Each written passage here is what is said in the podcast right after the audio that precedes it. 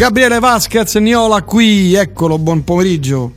Buon pomeriggio. Come stai? Bene. Ah, ti ho fatto una presentazione esplosiva alla quale hanno creduto tutti e tu sei no, continu- io sono abituato, cioè, perché è la verità. Sì, no, però do- dovresti essere più, no, più, o- più no, es- espansivo. Salve! Eccomi! Ma no, io sono austero, come tutti i veri critici, sono austero, distante. Ah, giusto, hai ragione. Es- estraniato. Sì, capito, no, con un'aula non disponibile. Con un senso di noia nel, nel dover parlare con esatto. me. Di superiorità annoiata. Ecco. Senti, allora, questa settimana cose non, non lo so, tu ce ne, ne avrai a rotta di collo.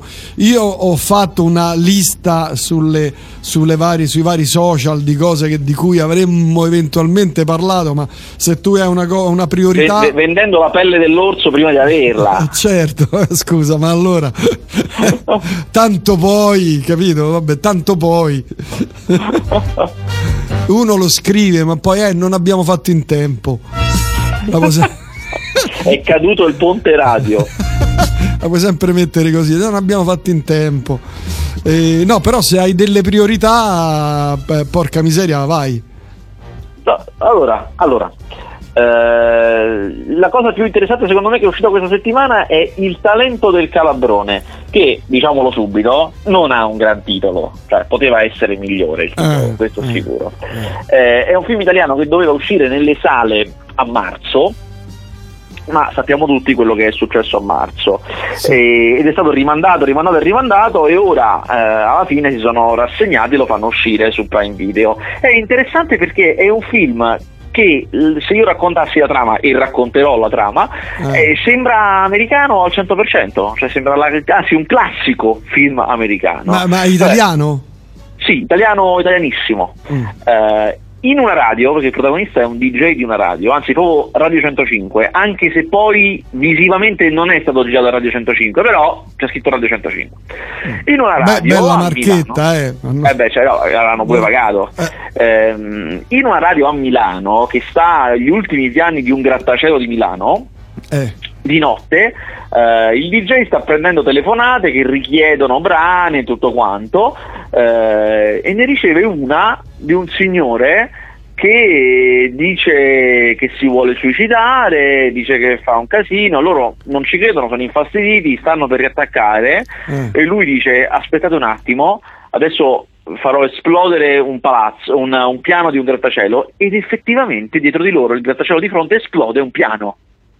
E da qui parte, questo qui li, li tiene, li obbliga, no, a, a non far cadere il collegamento, a non interrompere la trasmissione radiofonica per parlare con loro e parlare a tutti, li tiene lì con la minaccia di avere un'altra bomba da far esplodere. Perché lo vuole fare? Perché ha proprio chiamato quella radio? Insomma, eh. è tutto quello che si scopre nel film. Poi a un certo punto arriva la, arrivano i carabinieri lì in radio e cominciano a cercare di tracciarlo, ma lui non si fa tracciare. Insomma, no, è tutto un thriller di questo tipo. Mm. Eh, ma il... è girato, scusami, è girato nei giorni, ai giorni nostri?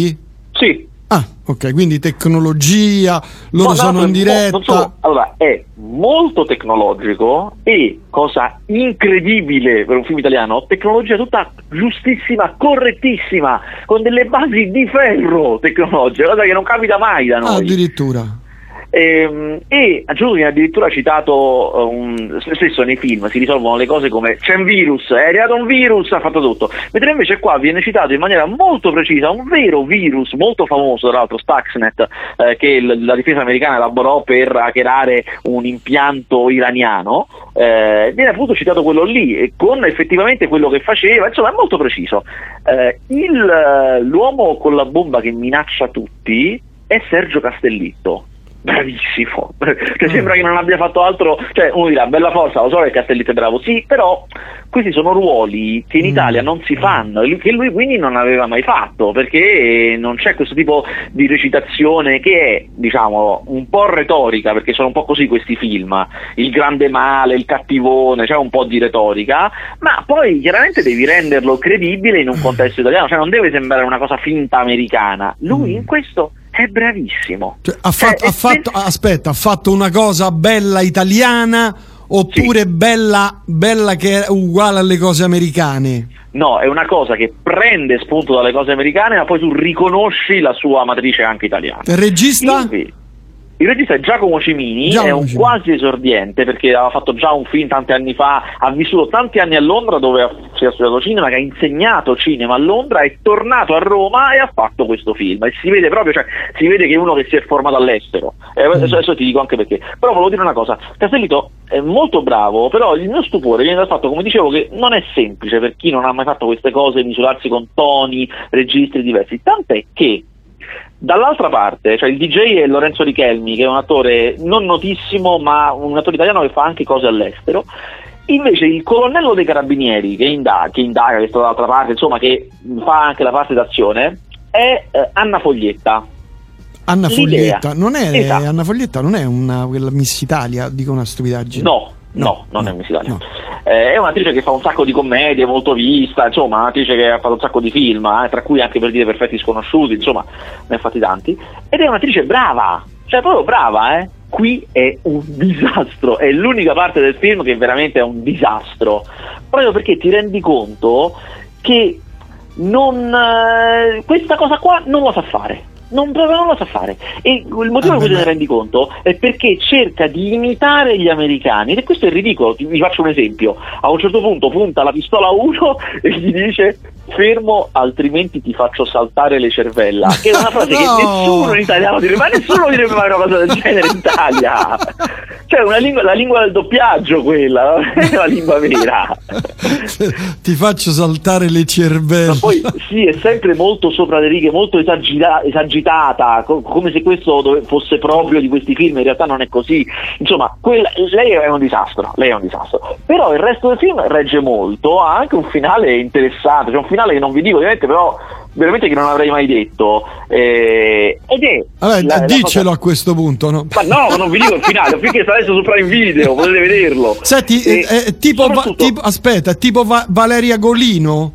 Cioè è, in, è veramente no, perché, inco- no, incompetente fa, proprio... No, perché non fa il cinema d'autore. Lei fa solo, quasi solo commedie faceva, ah. tra cui alcune anche molto carine. Ha fatto um, uh, com- Nessuno mi può giudicare, è una commedia carinissima. Insomma, ah, eh, carino, sì, che, l'ho visto. Io, io apprezzo abbastanza lei. Eh, ma sai perché, fatto specie. sai perché ti dico di Valeria Golino? Perché proprio qualche sera fa, qualche notte fa, mi sono rivisto Cash, fate il vostro gioco, quello con Jean Desjardins, Jean Renaud, sì, sì. e c'è Valeria Golino che è una specie di tronco che è lì, ma io ti giuro stanotte com- come torno a casa stasera quando mi torno a casa gi- ti faccio il video di quando lei scappa. Cioè, corre ma rimane lì sul posto e tira sui piedi fino al sedere quasi, capito? Te, te lo devo far vedere. Cioè, una, una cosa talmente finta, talmente per tutto il film è, era ir- è stato il film è molto carino. È irritante. È chiaro che, che il regista che deve dire no, ragazzi, questa cosa non va bene, cioè non è colpa di lei.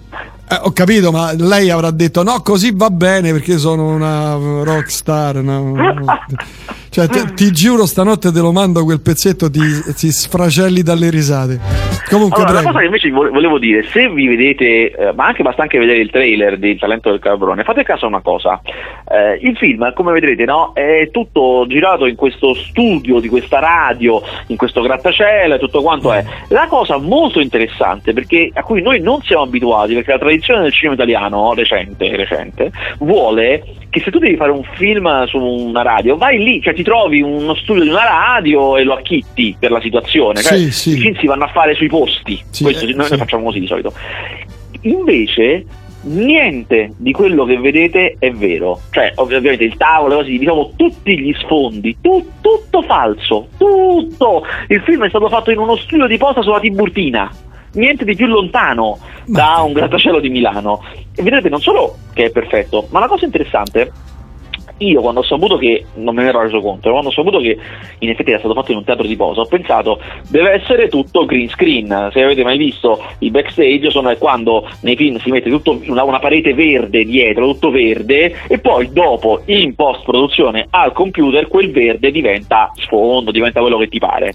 eh. Invece io ho parlato con il regista, no non è green screen, perché ho detto guarda, se lo facevo, siccome tutto il film è fatto là dentro, eh. se io lo facevo in green screen mi costava una cifra senza senso, perché era ogni, ogni inquadratura c'era un effetto speciale praticamente, quindi mi costava tantissimo. E quindi che ha fatto? Allora, ha messo delle foto, fatto grandi fotografie? Una roba anni settanta hanno fatto, cioè, cioè hanno preso lo schermo più grande d'Europa. Io mi ho detto guarda, era uno schermo da cinema più grande di quelli degli IMAX, lo schermo più grande d'Europa. Eh, hanno creato da zero, costruito in legno proprio, cioè, hanno creato da zero questo studio a due metri d'altezza, e sotto lo studio, sotto il pavimento del set dello studio, c'erano otto proiettori da eventi che proiettavano su questo telone da cinema che stava nello sfondo le immagini.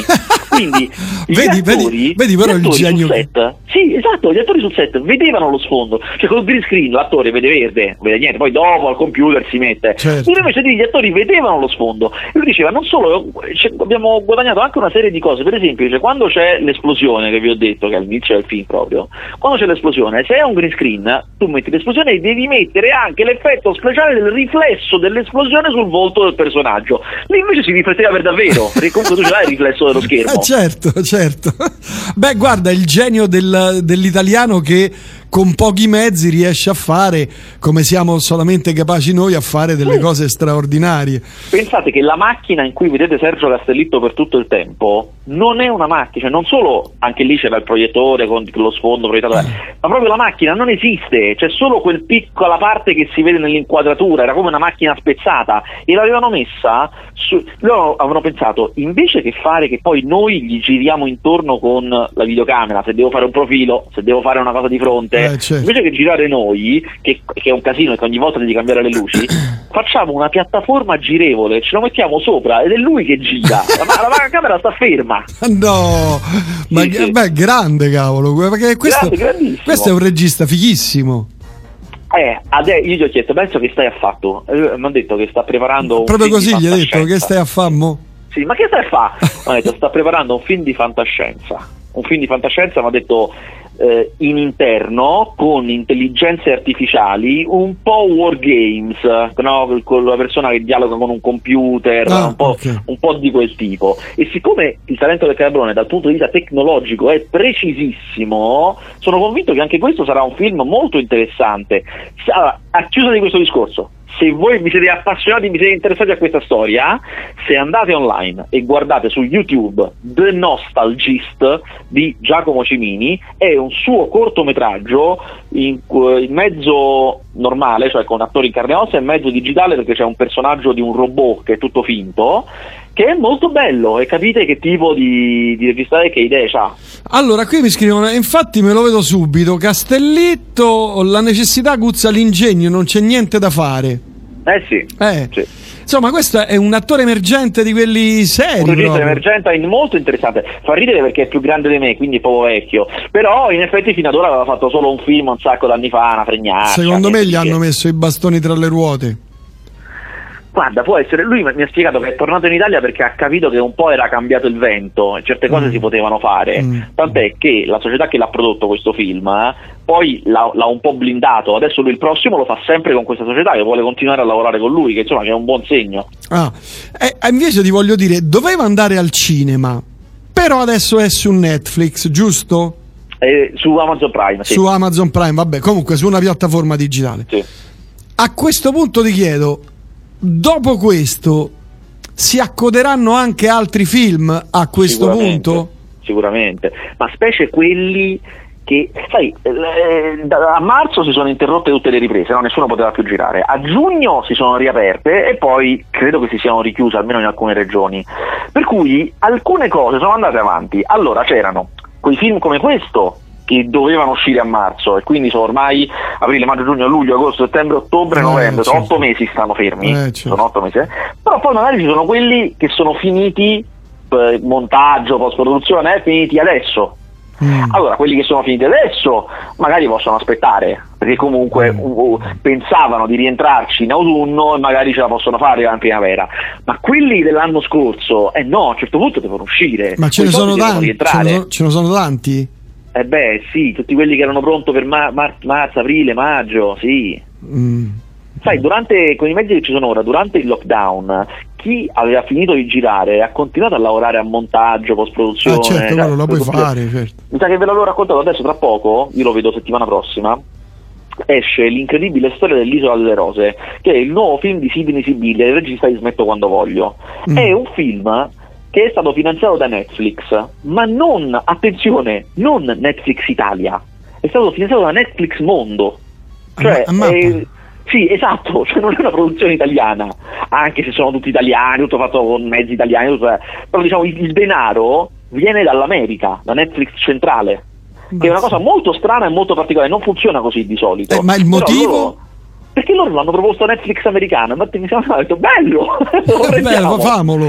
Quindi è un progetto che tutti i film di Netflix escono in tutto il mondo, cioè su tutte le piattaforme Netflix, certo, tutti i paesi. Eh beh, certo. Questo però viene spinto in una maniera un po' diversa, diciamo, perché comunque perché è americano, della casa madre. Certo, certo, certo, certo. Quindi insomma, eh, eh, volevo dire, questo film qua che aveva Netflix casa madre dietro di sé, mi ha raccontato Sibilia che loro, siccome loro avevano proprio finito le riprese e dovevano montare, fare che, gli hanno mandato a casa una workstation, cioè un computer uh, pazzesco uh, che consente a tre quattro persone nello stesso istante, senza uh, senza un divario, senza un gap di secondi, senza lag, sì, di vedere sì. le stesse immagini e montarle insieme, così lui poi si sta in videoconferenza col montatore o con le cose, vedono, fanno, fanno tutto in tempo reale. Gliel'hanno mandato a casa Ammappa. per farglielo fare. Ma e lui dice che è una roba che se lo passano, cioè dopo di lui andrà un altro regista di Netflix, è una cosa che è un affare che gira al mondo praticamente. Ma è un, un, un mega computerone, suppongo. Sì, è un mega computerone, esatto. Un mega di quelli proprio impossibili. Tutto già impostato, già settato, che fa solo questo. Mi diceva, cioè non è che ci posso fare altro con questo computer, fa eh, solo certo, questa cosa. Eh, certo, Tutta, tutte le risorse saranno occupate da, esatto. virai, da, quelle, da quei software lì che sono pazzeschi, figuriamoci. Vabbè, insomma, ne vedremo anche in Italia. A questo punto io ti chiedo e mi chiedo, il film La Belva, che dovrebbe uscire adesso su, su una delle note piattaforme, tu l'hai visto? Eh, no, ancora no, perché esce a fine mese, quindi io lo vedo anch'io più, più o meno vicino a fine mese. Ah, quindi non ne sai nulla? Io pensavo che sapessi già, avessi già visto... perché so, ho visto i trailer e mi sembrano mi sembra molto interessante.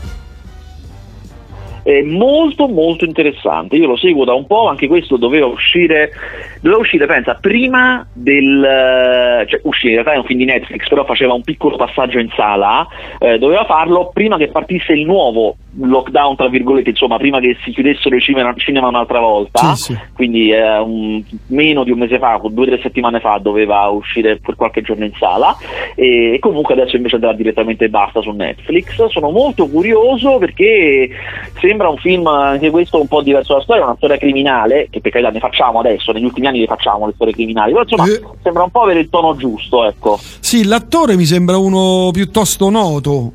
Esatto, è Fabrizio Gifuni, mm. che eh, come spesso capita agli attori italiani ma come anche americani, fanno, se hanno un certo fisico, una certa faccia, fanno un po' sempre la stessa parte, e lui è un po' incastrato nel nobile, in quello per bene, il borghese, il ricco. Invece qua fa una bestia, La Belva, quindi anche questo mi incuriosisce molto.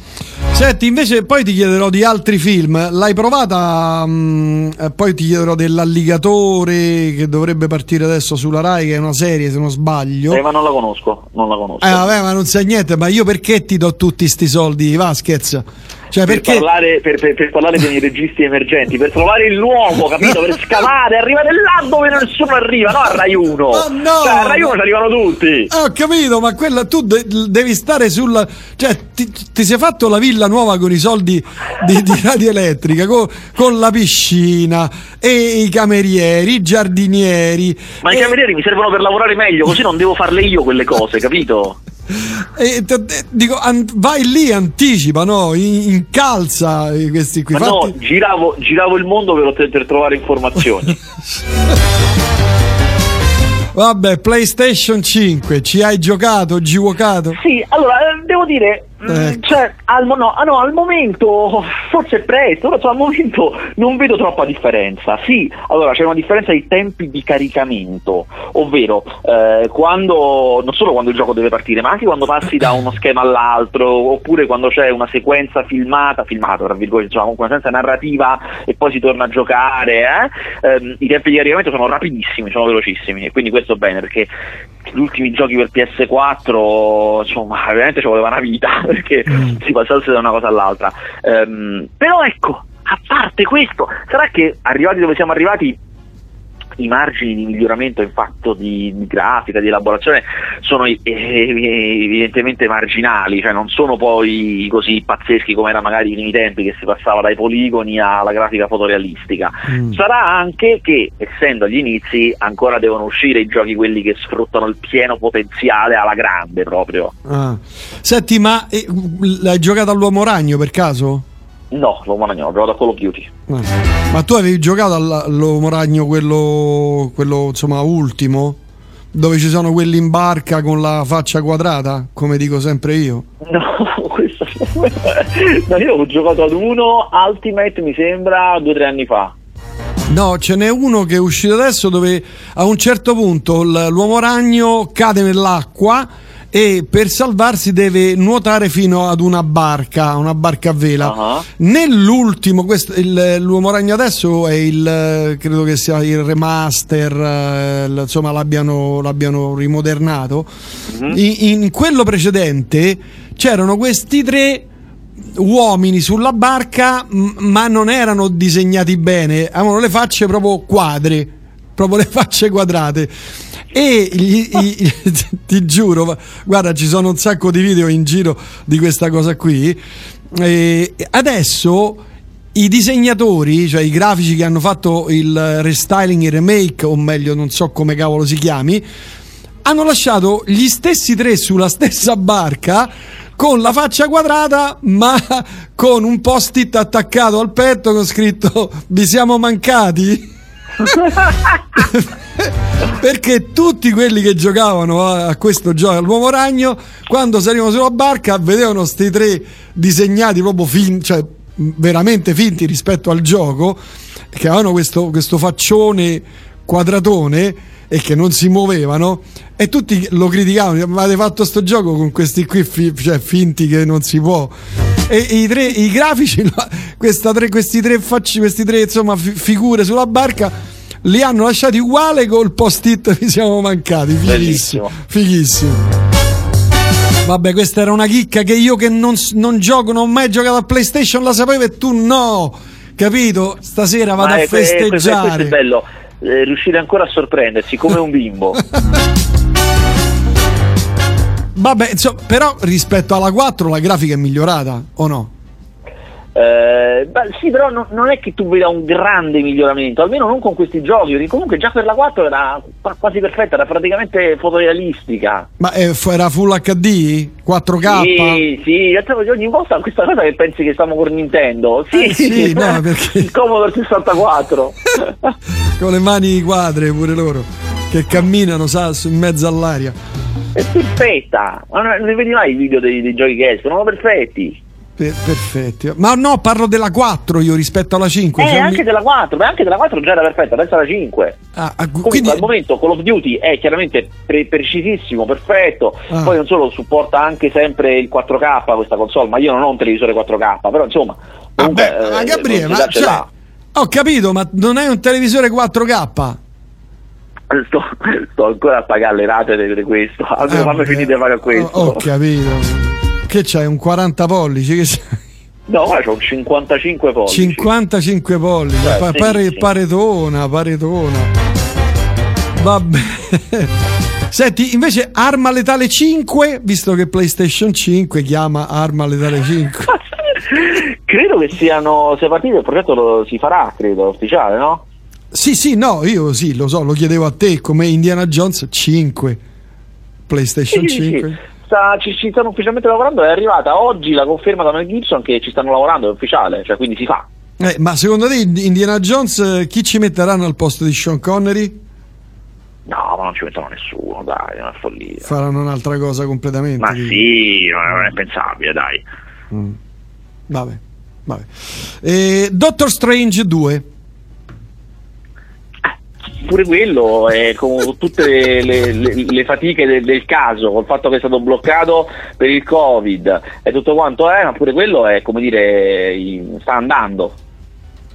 Ah, sì, no, scusami, ma stavo cercando una cosa. Vabbè, insomma, altre cose, de- dammi delle notizie, dammi cose, perché io qui ti sti- stimolo, eh, stimolo. Ti ho, da- ti ho dato. Ah, c'è una cosa interessante. Lo vedi? Per appassionati di, di Guerre Stellari, c'è cioè, su Disney Plus Lego Star Wars Christmas Special, cioè una specie di mediometraggio di cinquanta minuti fatto con i Lego, anche se in realtà è disegnato, però sono i, sono i personaggi di Guerre Stellari fatti a Lego, che è molto divertente, è una parodia di Guerre Stellari, mm. ma è molto carino e molto divertente, a me è piaciuto parecchio. Mentre hai intervistato Gabriele Muccino. Ho fatto una lunga intervista con Gabriele Muccino che è stata pubblicata in tre parti, la terza e ultima va domani, e su tutta la sua carriera, dagli inizi, inizi, inizi, inizi fino al periodo americano e poi il ritorno. Molto interessante, è riuscito a fare un sacco di cose clamorose. Beh, diccene qualcuna, che visto che ti ho dato questo assist, eh, insomma. Ti faccio un'anticipazione su quello che esce domani. Eh. Allora, lui, forse vi ricordate Hancock, il film con Will Smith dove lui fa un supereroe ubriacone? Sì, sì. Lo doveva dirigere Gabriele Muccino. But? Ma, allora, lui aveva cominciato, sostanzialmente, dopo che lui aveva fatto La ricerca della felicità con Will Smith, aveva fatto anche sette anime con Will Smith, gli avevano proposto questo, questo film. Lui aveva studiato la sceneggiatura, ma dice, la sceneggiatura era una roba che non si poteva filmare. Lui dice, e la cosa più assurda è che l'aveva scritta Vince Gilligan, quello che poi dopo avrebbe fatto Breaking Bad.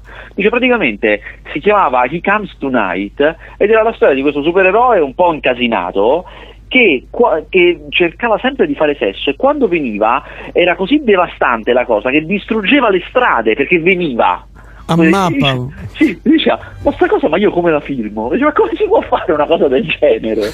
Allora aveva fatto tutta una riscrittura della sceneggiatura che però poi evidentemente non è piaciuta e niente, non gli hanno fatto fare un altro, che però poi quell'altro l'ha cambiato, perché il finale è un'altra cosa. Eh certo, eh certo. E lui dice, della, della cosa che io avevo, delle cose che io avevo cambiato nel film finito poi, ne hanno tenuta una sola, cioè era di avere Charlize Theron come eh, controparte femminile, perché in realtà Will Smith voleva una donna di colore, voleva un'africana, perché lì hanno molto la paura che il pubblico non accetti una star nera con una star bianca, cioè se attori minori di, in seconde parti piccole o in film piccoli eh, fanno la storia d'amore interrazziale, ok, però almeno nel duemilacinque, poi magari sai oggi completamente diverso, però nel duemilacinque c'era ancora molto questa paura, invece lui l'aveva convinto ad avere la controparte bianca. Tuttavia, dice Muccino, la cosa che poi l'ha stupito è che alla fine l'hanno fatto, però nel film non si baciano neanche una volta. Ma veramente? Eh. Ma dimmi. Ah, e mi ha detto anche un'altra chicca clamorosa, mi ha detto. Quando fecero La ricerca della felicità, gli dissero chiaramente dal, dallo studio che era la Sony, la Columbia, la Sony Columbia, eh, gli dissero, noi, mentre lo facevano eh, il film, cioè noi questo film lo facciamo e Will Smith deve vincere l'Oscar. Cioè questo è l'obiettivo. L'obiettivo è questo. Mm. Eh, quindi fecero anche tutta la campagna per l'Oscar e Will Smith fu nominato ovviamente, poi alla fine non vinse, vinse Forest Whitaker per L'ultimo re di Scozia, e Muccino ha detto, e lo sai di quanti voti ha perso? quindici. Per quindici voti non ha vinto l'Oscar. Cioè tanti o pochi? Cioè non lo so. Niente, quindici voti sui votanti sono seimila. A mappa oh. Per quindici voti non ha vinto l'Oscar, e chiaramente quello sarebbe cambiato tutto anche per Muccino. Comunque il film è andato benissimo, è stato un trionfo quel film là, però chiaramente cambiava ancora di più. Tu stai parlando di La ricerca della felicità. Ah, ok. Senti, un'ultima cosa, qui mi chiedono, volevo sapere se mai si, si tende a, purtroppo questo messaggio è scritto un po' con T nove storto, del fare delle serie con pochi episodi fino a farle sembrare a tutti gli effetti delle miniserie tipo da dieci episodi, come mai? Sì, più o meno ho capito, cioè ah. esiste una certa tendenza, innanzitutto ah, gli episodi delle serie sono diminuiti rispetto agli anni inizio anni duemila. Lost aveva venti episodi a stagione, che era un classico, si faceva così prima. Adesso invece lo sta, almeno da, dal duemilasette più o meno lo standard è dieci, tra, diciamo tra gli otto e i dodici episodi a stagione. Mm. Ma adesso ancora di più un trend molto forte è che nascono, le serie nascono con una stagione, come è stato Watchmen, come è stato Il complotto contro l'America, come è stato The Night Of, eh, cioè una cosa che inizia e finisce, punto. Come Alex Rider, che vabbè adesso Com'è? non si sa se, f- se ne faranno una seconda stagione. Sì, però. No, però ce ne sono alcune che nascono proprio che non si potrà fare la seconda, cioè mm. la, la storia, come La regina degli scacchi che c'è adesso, mm. infatti sono miniserie, sono, sono chiamate così, ed è una cosa che si fa sempre di più. E io devo ancora non ti so, non so dire il perché, ancora non ho capito bene cosa è cambiato a livello produttivo per fare sì che questa cosa sia più conveniente, però è vero che è una cosa che è sempre più forte. Beh, perché secondo me costerebbe meno fare la seconda stagione, la terza stagione, la certo, quarta stagione, certo, no, certo, questo sicuramente, che mettere su tutto da capo, eh. Eh, esatto, però evidentemente se lo fanno c'è un, c'è un... sì, certo, ci sarà un motivo che noi non può conosciamo. Essere che Può essere che poi va a finire che le serie successive ti costano di più se la serie va bene, perché devi rinegoziare i contratti degli attori che a quel punto diventano delle star. Se invece ricominci ogni volta, eh, solitamente le serie hanno attori poco noti di solito, ah, tutto questo okay. ti costa meno. Okay. Vabbè, Gabriele, se non c'è altro da dire, io ti lascio alle tue cose. Grazie. Ci sentiamo la prossima settimana con altre notizie mirabolanti. E vabbè, insomma, staremo a vedere. Secondo me, insomma, ci sarà poco, eh, ci sarà poco da raccontare. Vabbè, vabbè Gabriele, buona, buon weekend a te e alla tua cara famigliola. Grazie mille, altrettanto. Un abbraccio, un abbraccio. Ciao, ciao, ciao, ciao, ciao. Ciao.